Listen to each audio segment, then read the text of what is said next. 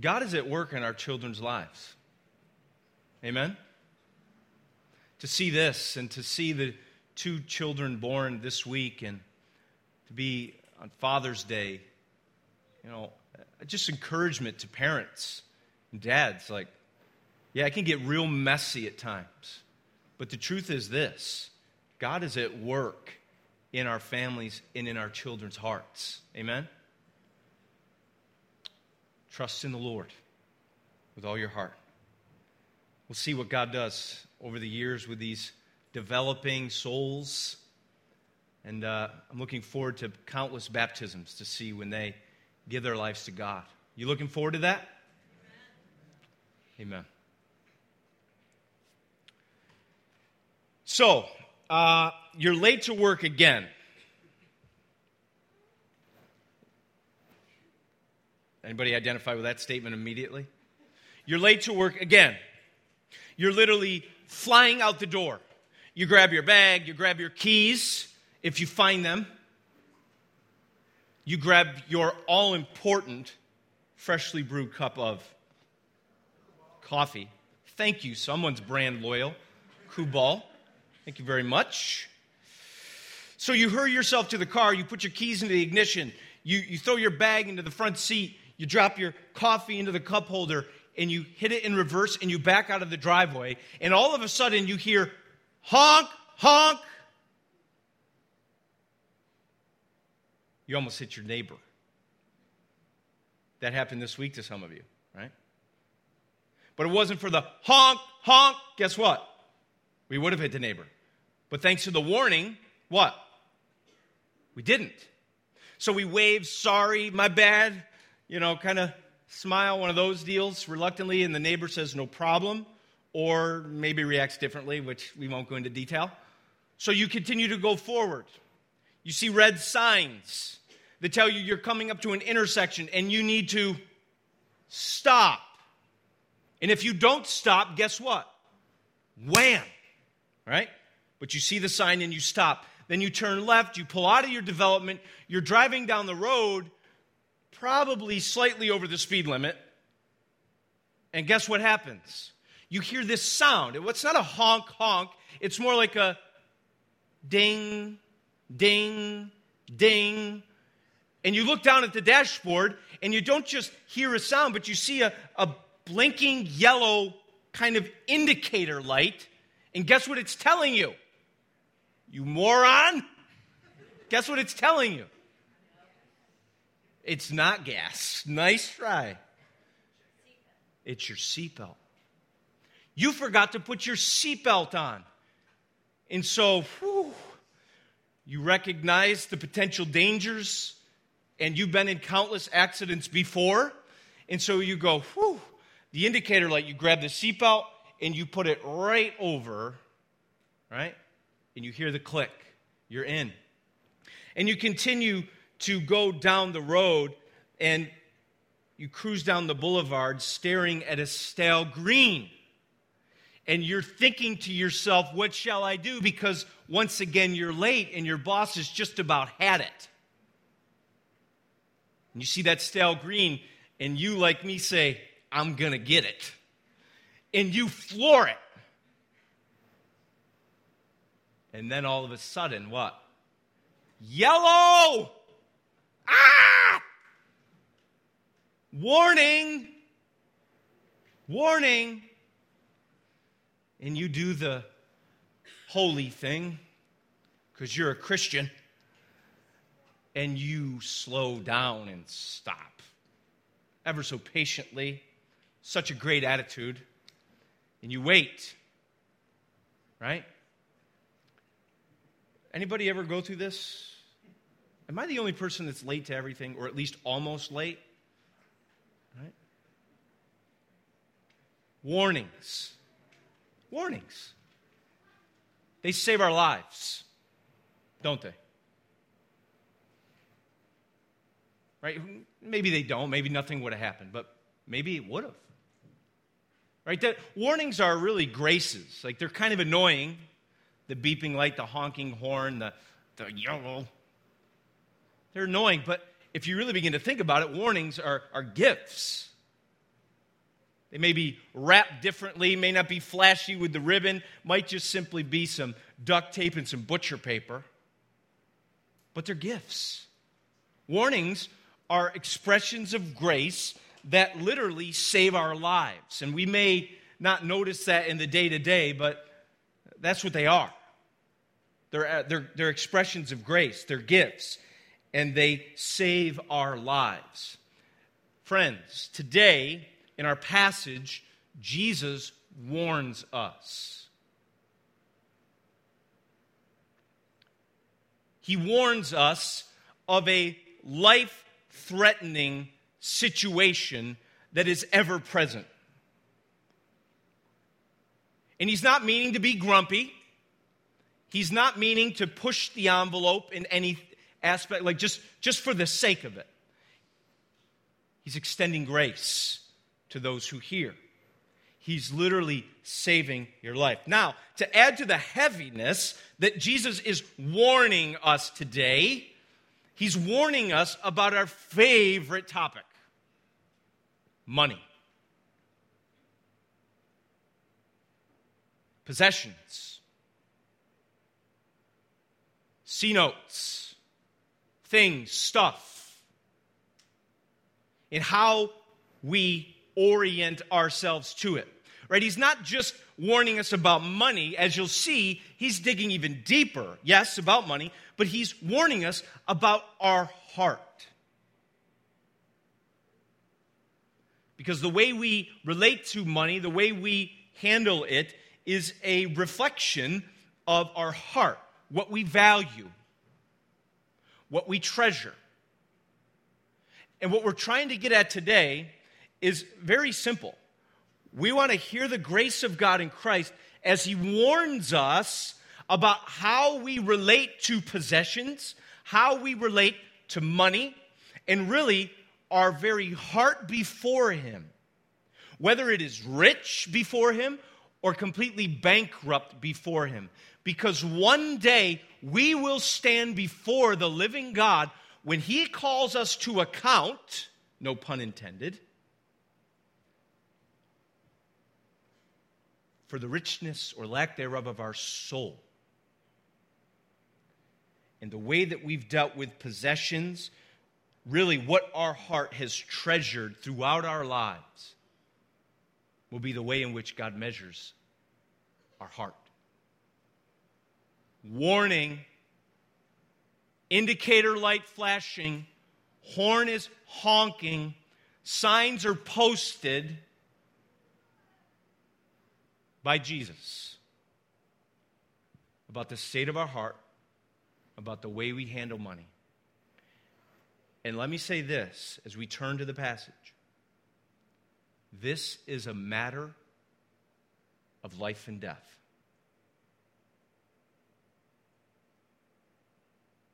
This is no small thing.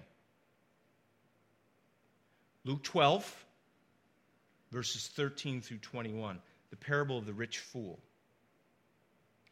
The name itself is a dichotomy. He's rich, but yet a fool. Could that be you? Could that be us? Let's see. And let's heed this warning. And let's hear this grace. Let's God do a work in our heart today. Amen. Luke chapter 12, verses 13 through 21. Someone in the crowd said to him, Teacher, tell my brother to divide the inheritance with me. But he said to him, Man, who made you, I'm sorry, who made me a judge or arbitrator over you? And he said to them, Take care and be on your guard against all covetousness.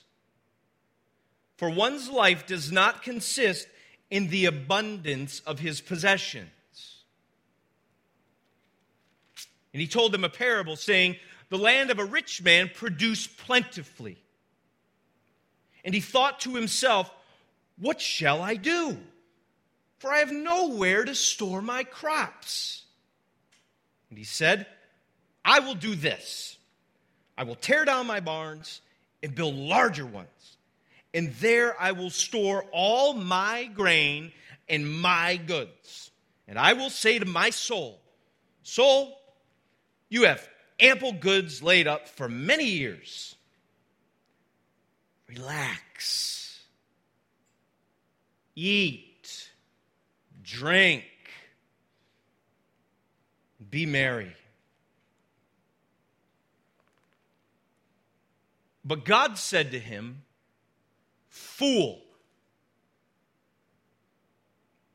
This night, your soul is required of you. And the things you have prepared, whose will they be?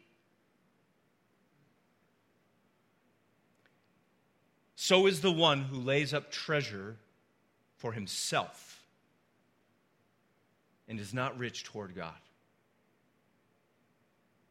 This is the word of God. And all God's people said, Amen. Warnings. He's given us a warning. This is not the first warning in this particular stream of passages. You look back at verse 1 of chapter 12, Jesus is teaching the disciples as the crowd gathers beware of the leaven of the Pharisees, which is hypocrisy. Beware of that. He's giving them the gift. Hypocrisy is not honored, honoring the Lord. Beware of it. He goes on in verse 5. But I will warn you whom to fear. Fear him who, after he is killed, has authority to cast into hell.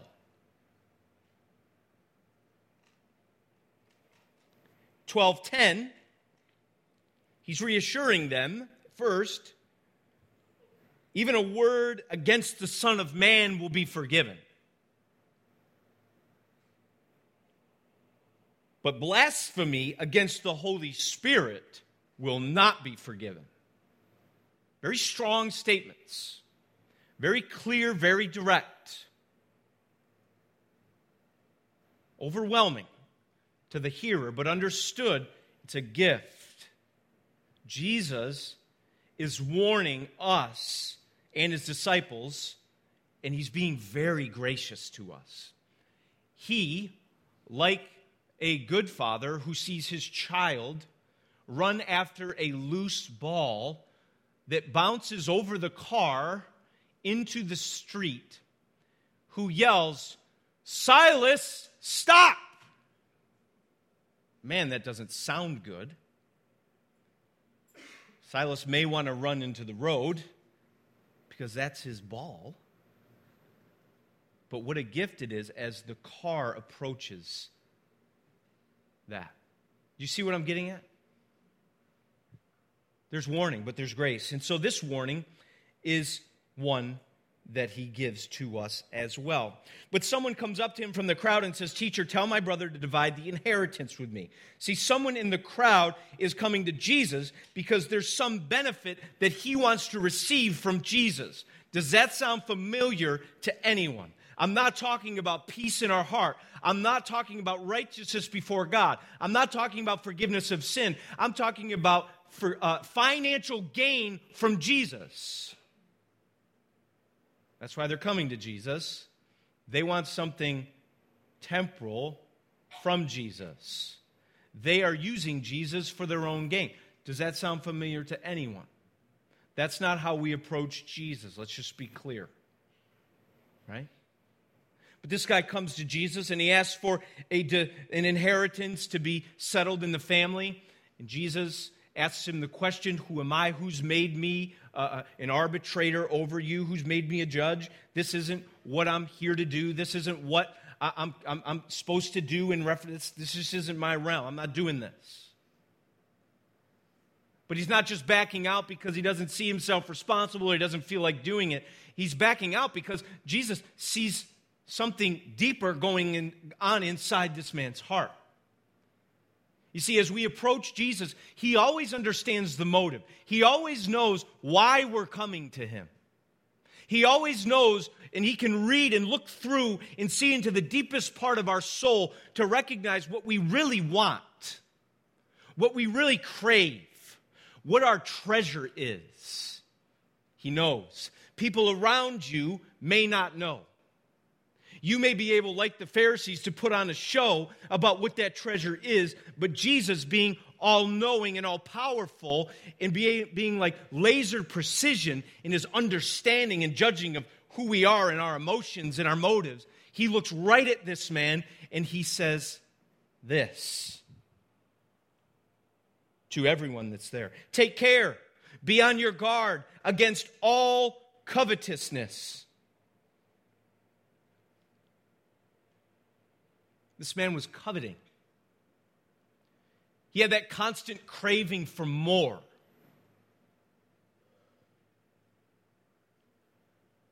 I think a craving that we can easily identify with. That no matter how much we have, it's never enough, and so we always want more. Because the things and possessions of this world are never sufficient to give us the satisfaction that we long for, one that is lasting and eternal. And yet, we somehow believe through efforts of mass marketing and, and, and ad campaigns and constant images that we're bombarded with that to truly be happy, we need to have this.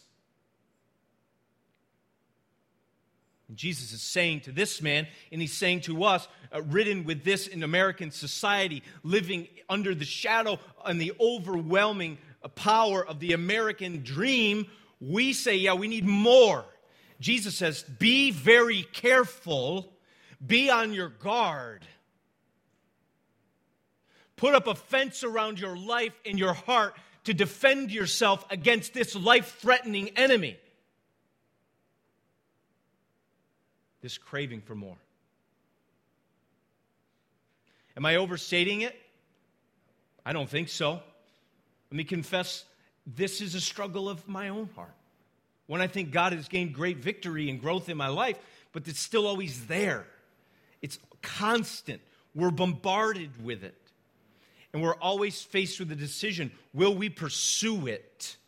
Will we run after these things in this world? Or will we see the true treasure that is to be pursued?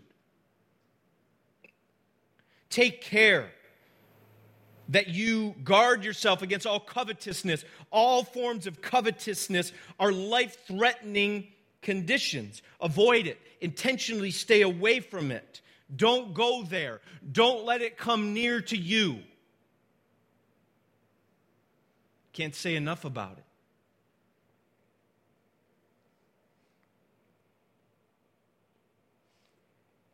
Why? Jesus tells us for one's life does not consist in the abundance of his possessions.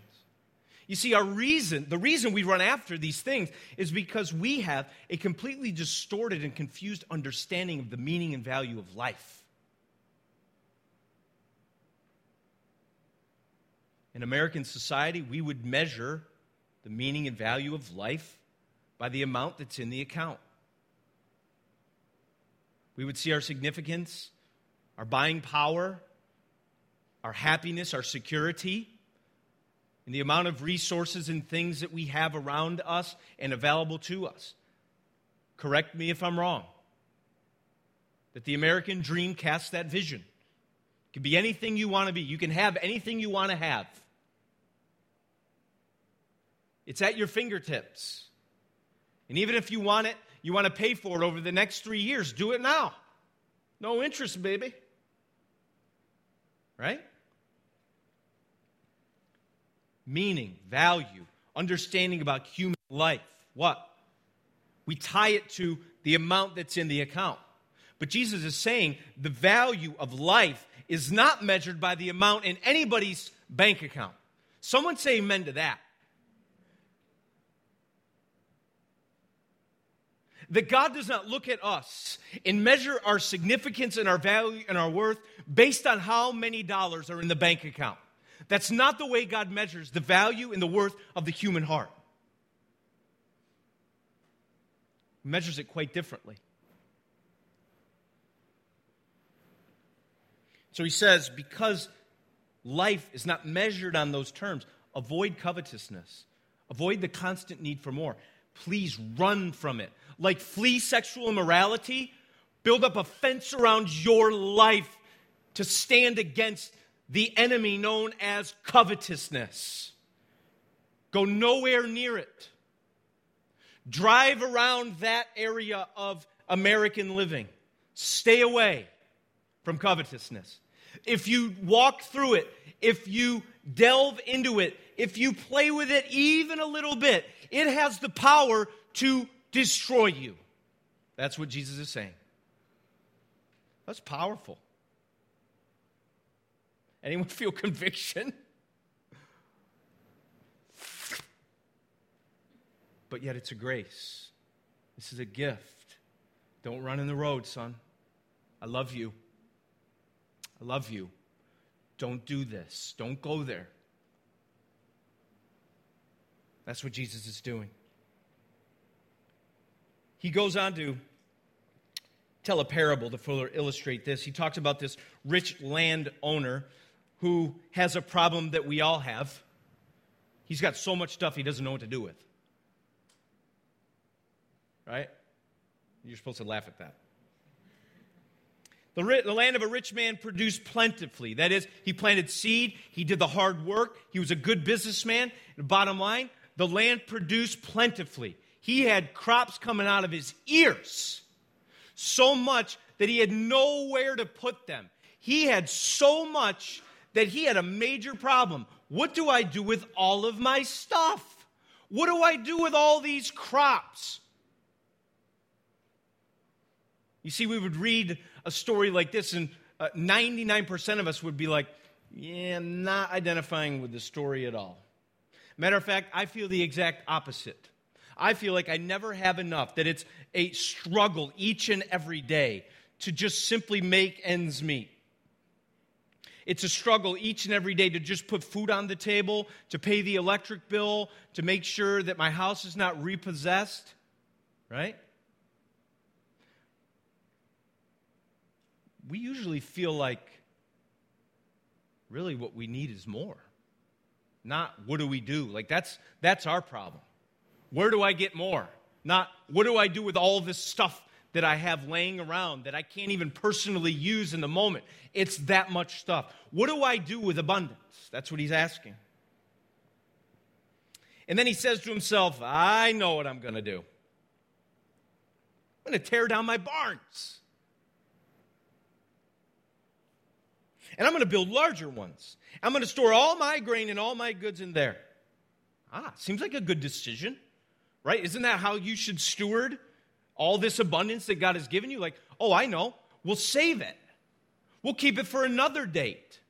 We'll prepare for the future someday. Like in 30 years, we'll have a ton still left so that it's there and available in case some other season of our life is less plentiful. Sounds like a good idea. Sounds fair and reasonable, right? That's pretty much what much of the retirement planning industry is driven by. That's what we do. Seems like just smart businessman. But then he says this I'll say to my soul, Soul, you have ample goods laid up for you many years. Relax, eat, drink, and be merry.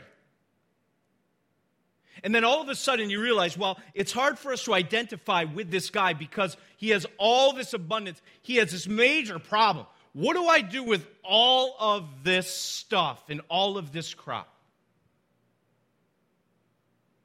All of a sudden, we realize that we can easily identify with the true crave of his heart. Man, if I just store this up, it will secure for me a, a future, a consistent longevity where I can do what I really want. I can have the life that I have and the life that I want for years to come. I can do what every man, fathers, are we listening, wants to do at the end of the day. I can, big R word, mm, relax. I won't have anything to worry. I won't have to work. I won't have to struggle.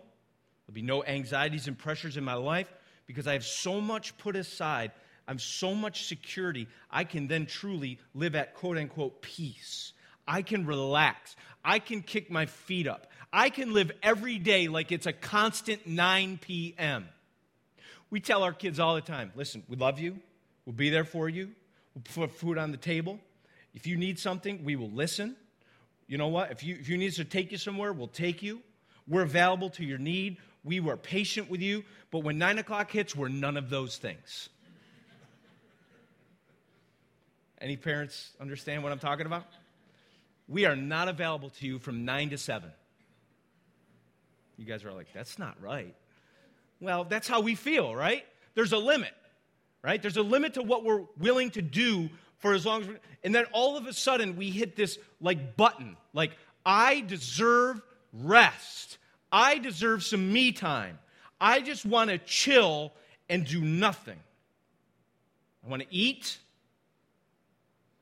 I want to pig out. I want to drink. I'm just going to be happy. I'm just going to enjoy the fruit of a labor from years ago. And you can't miss the following you cannot miss the selfishness of this landlord, uh, landowner. On 11 occasions in those short verses, what's the personal pronoun that is used? Circle them. I. I will say to my soul. He sounds like a college student, right? Well, my roommate and, and my, my major and my bank account and my email. Email me, you know, right? He sounds like a college student that's all of a sudden got all this me time. Like, no parents telling him what to do. Like, oh man, send me an email and I will, you know, it's like, oh my goodness, self. Such a selfishness in this guy.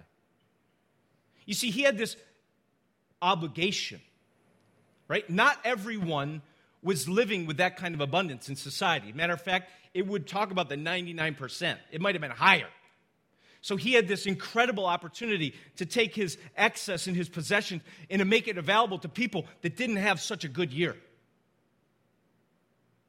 He had an opportunity, not just an obligation, to take his resources and say, hey, how can I help? How can I be a blessing? How can I put food on somebody else's table? How can I provide some sort of peace of mind to another family?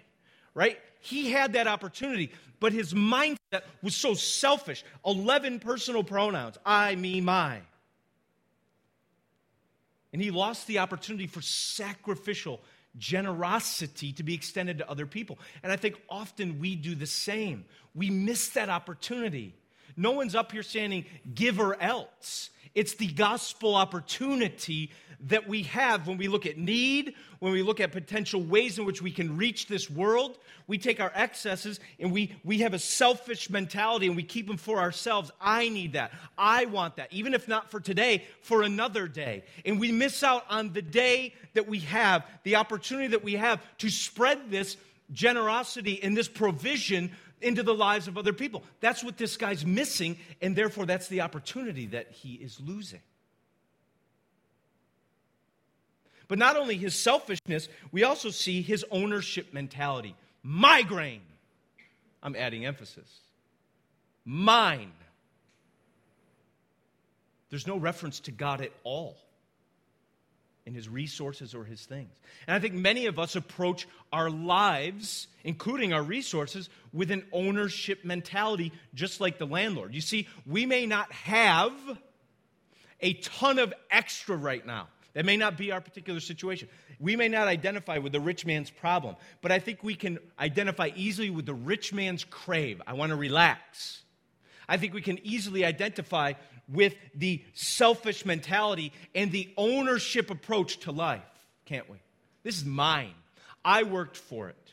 Nobody else did. I earned it. It's mine. And so begin to live life without reference to the one who has provided, the true owner of everything, the Lord. And we live without reference to the needs, the opportunities to bless other people. That's what coveting does. It places our demands and our desires at the center. It shows what we really treasure. And it's not the Lord, it's not other people, it's ourselves. And we walk through uh, our lives with an ownership mentality. This is mine. I give God maybe a percentage, maybe cut him a little love just to check some box and make sure everyone thinks I'm holy and make sure that I feel better about my crazy spending and my credit card debt. So I give just a little bit in the bucket so I feel a little bit better.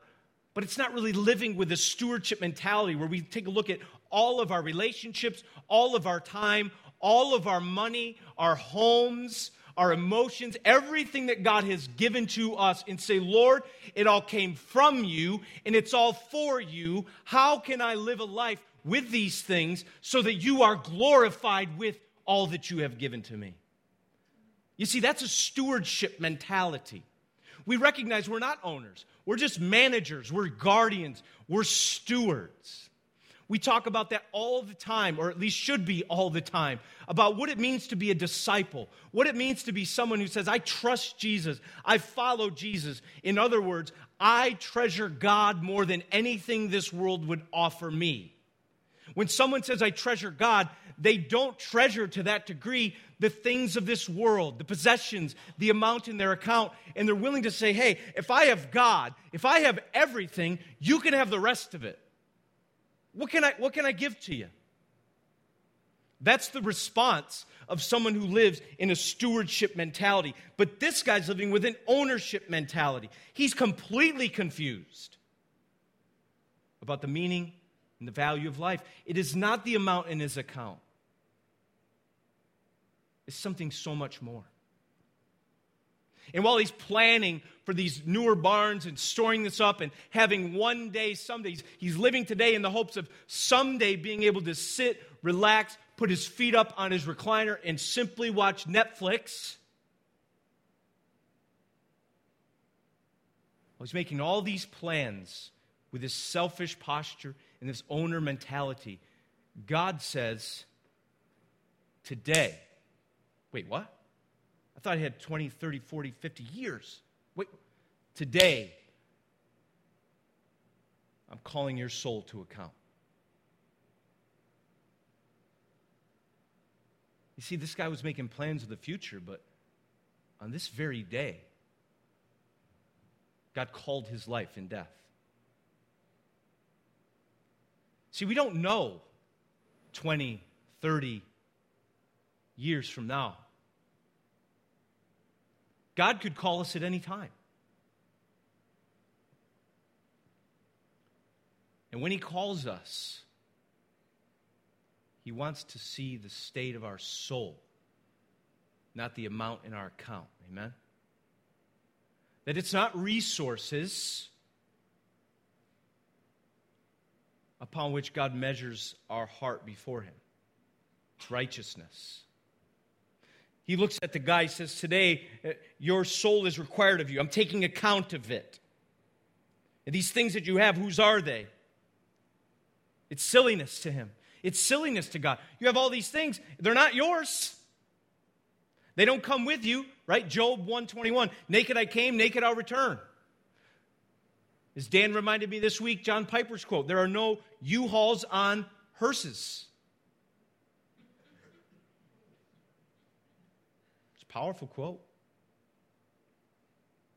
Who's all this stuff you have that you saved for yourself, that you said to your soul about, whose are they now?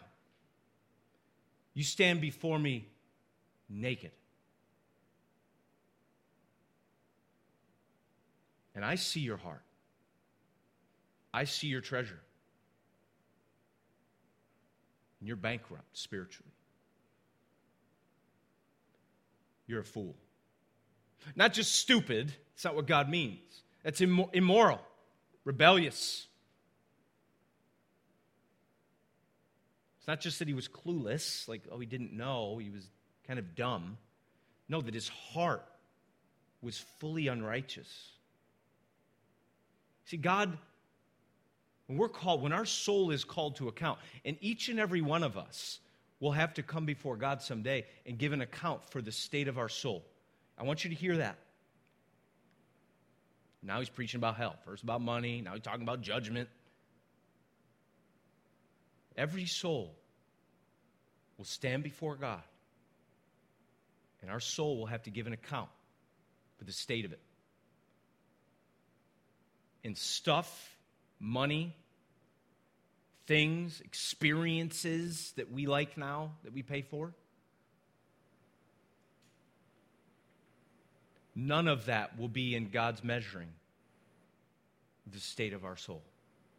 The measure of our life will be the treasure of our heart. Right? Look at what he says. So is the one who lays up treasure for himself and is not rich toward God. See, the parable points at us. It's a mirror now. Not just this guy, not just the parable, not just the brother demanding the. So is the one who lays up treasure for himself and is not rich toward God.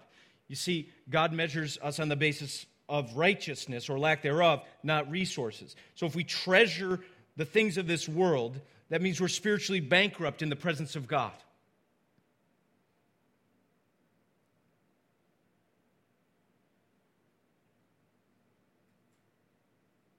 I asked yesterday as we were serving over at the rescue mission, I asked the question how would you measure the value of your life? And every time I ask a question, people think I'm trying to trick them.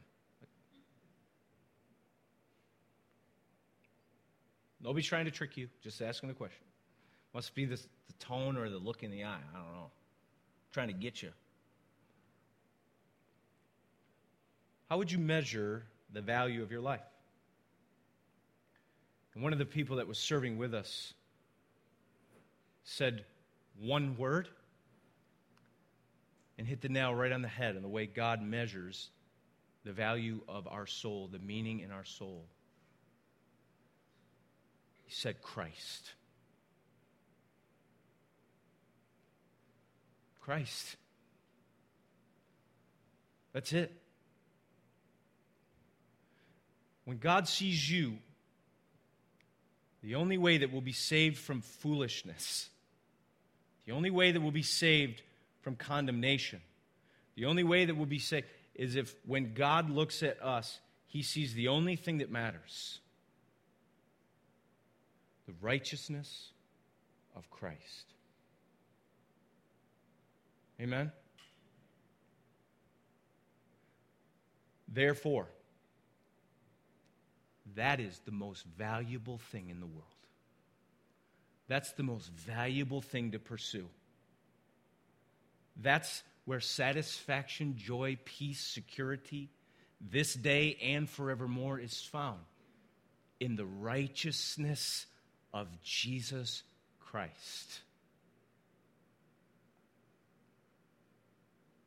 Not the silliness of this world that would try to compare.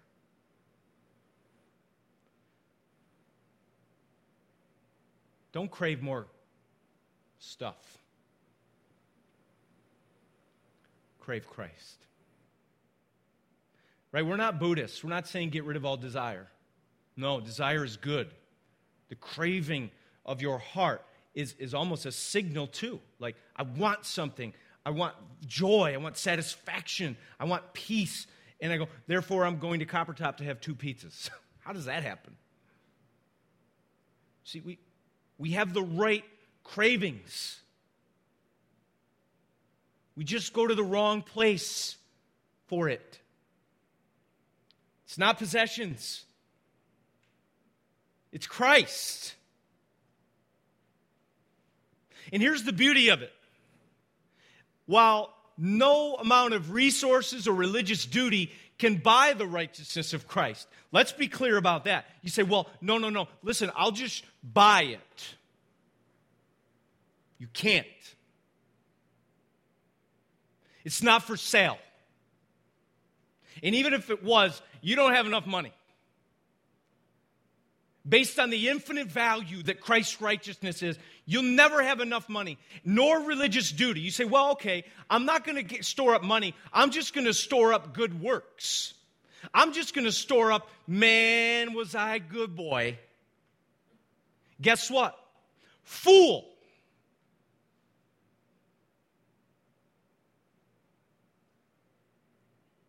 Here's the beauty of the gospel it's a gift, it's freely given. That highlights and illuminates the, the treasure of Christ all the more. That God gives it to us through faith. Don't treasure things, trust in Christ, who is the greatest treasure. Because, listen, uh, the measure of your life is the treasure of your heart.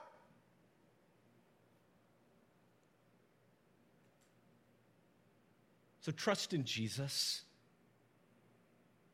And I would say this that the transactions of your bank account tell a story about how you trust in Jesus. We've had our struggles over the years. Usually it goes like this Where'd all the money go? You ever have one of those moments?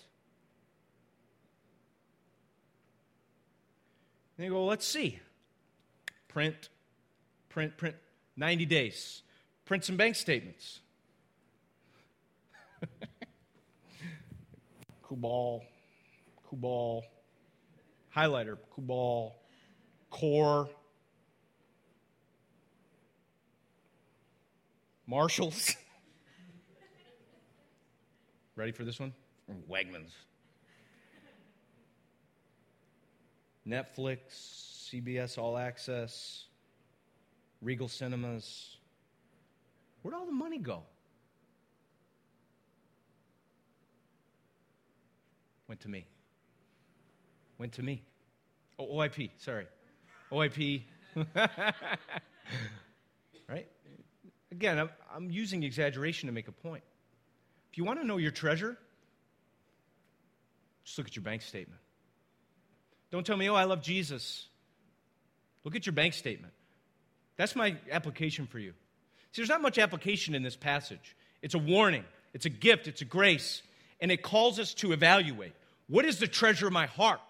And that's a major question because your life, your eternal life, depends on the answer to that question.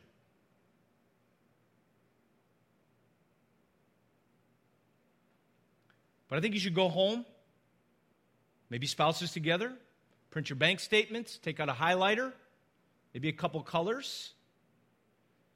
If we see consumerism without giving and generosity to others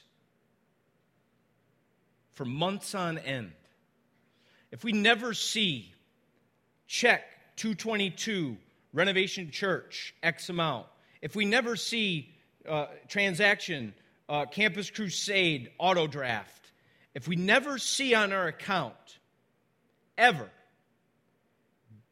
sacrificial generosity in the support of kingdom priorities in the world. If week in and week out, month in and month out, or at the very least, if we only see chump change, the extra, what was left after we paid for Disney, then we see clearly the treasure of our heart. Don't tell me you love Jesus and you have no resources for his glory or his people or the needs of others. Not true. You're living with an ownership mentality and a selfish understanding of resources. And I think, honestly, when a collection of us live with stewardship and generosity, there's so much that the Lord does in that. Lives are changed, people are cared for, communities are blessed, people are fed. Such an opportunity we have. Imagine if every man, woman, and child in this congregation and other congregations said, Listen, I'm going to give. Because my treasure isn't stuff. My treasure is to see the righteousness of Christ applied to Onondaga County. Imagine that. There's no application here other than reevaluate your heart. But if you look at the next passage in Luke 12, Luke 13, 12, Where are we? Luke 12, 13 through 21, right? If you look at the next passage in Luke 12, there is application. Don't fear. Don't be anxious about money. There's no reason to fear. That's not what life is. Your father's going to provide. Many of our lack of stewardship is based on our fears. Amen? Don't fear. If you want to relax, relax on that. Relax. God's got you. As you're trusting Him, God's got you. Right? Seek ye first the kingdom of God and its righteousness. There it is. And all these things will be added unto you. You don't have to worry about it. You pursue the kingdom of God. You give to the church that spreads the kingdom of God in the world. Do it. Pursue the kingdom. That's what pursuing the kingdom is. That's for another sermon. But for sure, it includes that. Sell all your possessions, give to the poor. Next week, we're going to have Rainier Martinez, church planter with Missio right now, reaching the Cuban community. We're going to have an opportunity to hear his heart next week. We're going to have an opportunity to come alongside him financially, too. Have an open heart for that. God's reaching the Cuban population in Syracuse. What an opportunity we have. New hope. What an opportunity we have. You know?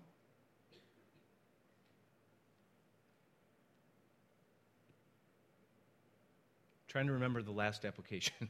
Sorry. Give. It's the only way to truly live. So maybe just pray and reevaluate, reprioritize. The truth is in the transactions. I hope you hear this as a gift. We're saving, Jesus is saving you from eternal death. Beware of all covetousness.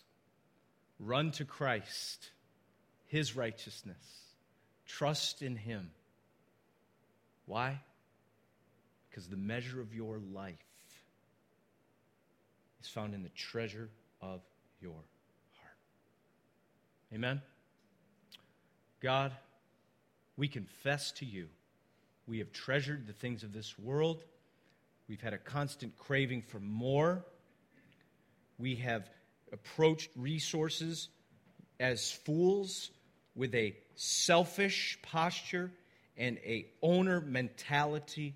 Oh God, we praise you for this warning in this American culture that you would save your people from coveting, foolishness, and that you would prepare for us a way of living that represents the fact that we have the righteousness of Jesus and we have a hope that one day we will stand for you, and you will say, Not fool, but well done, good and faithful servant. Use us, O God, as we give, all for your glory. In Christ's name, amen.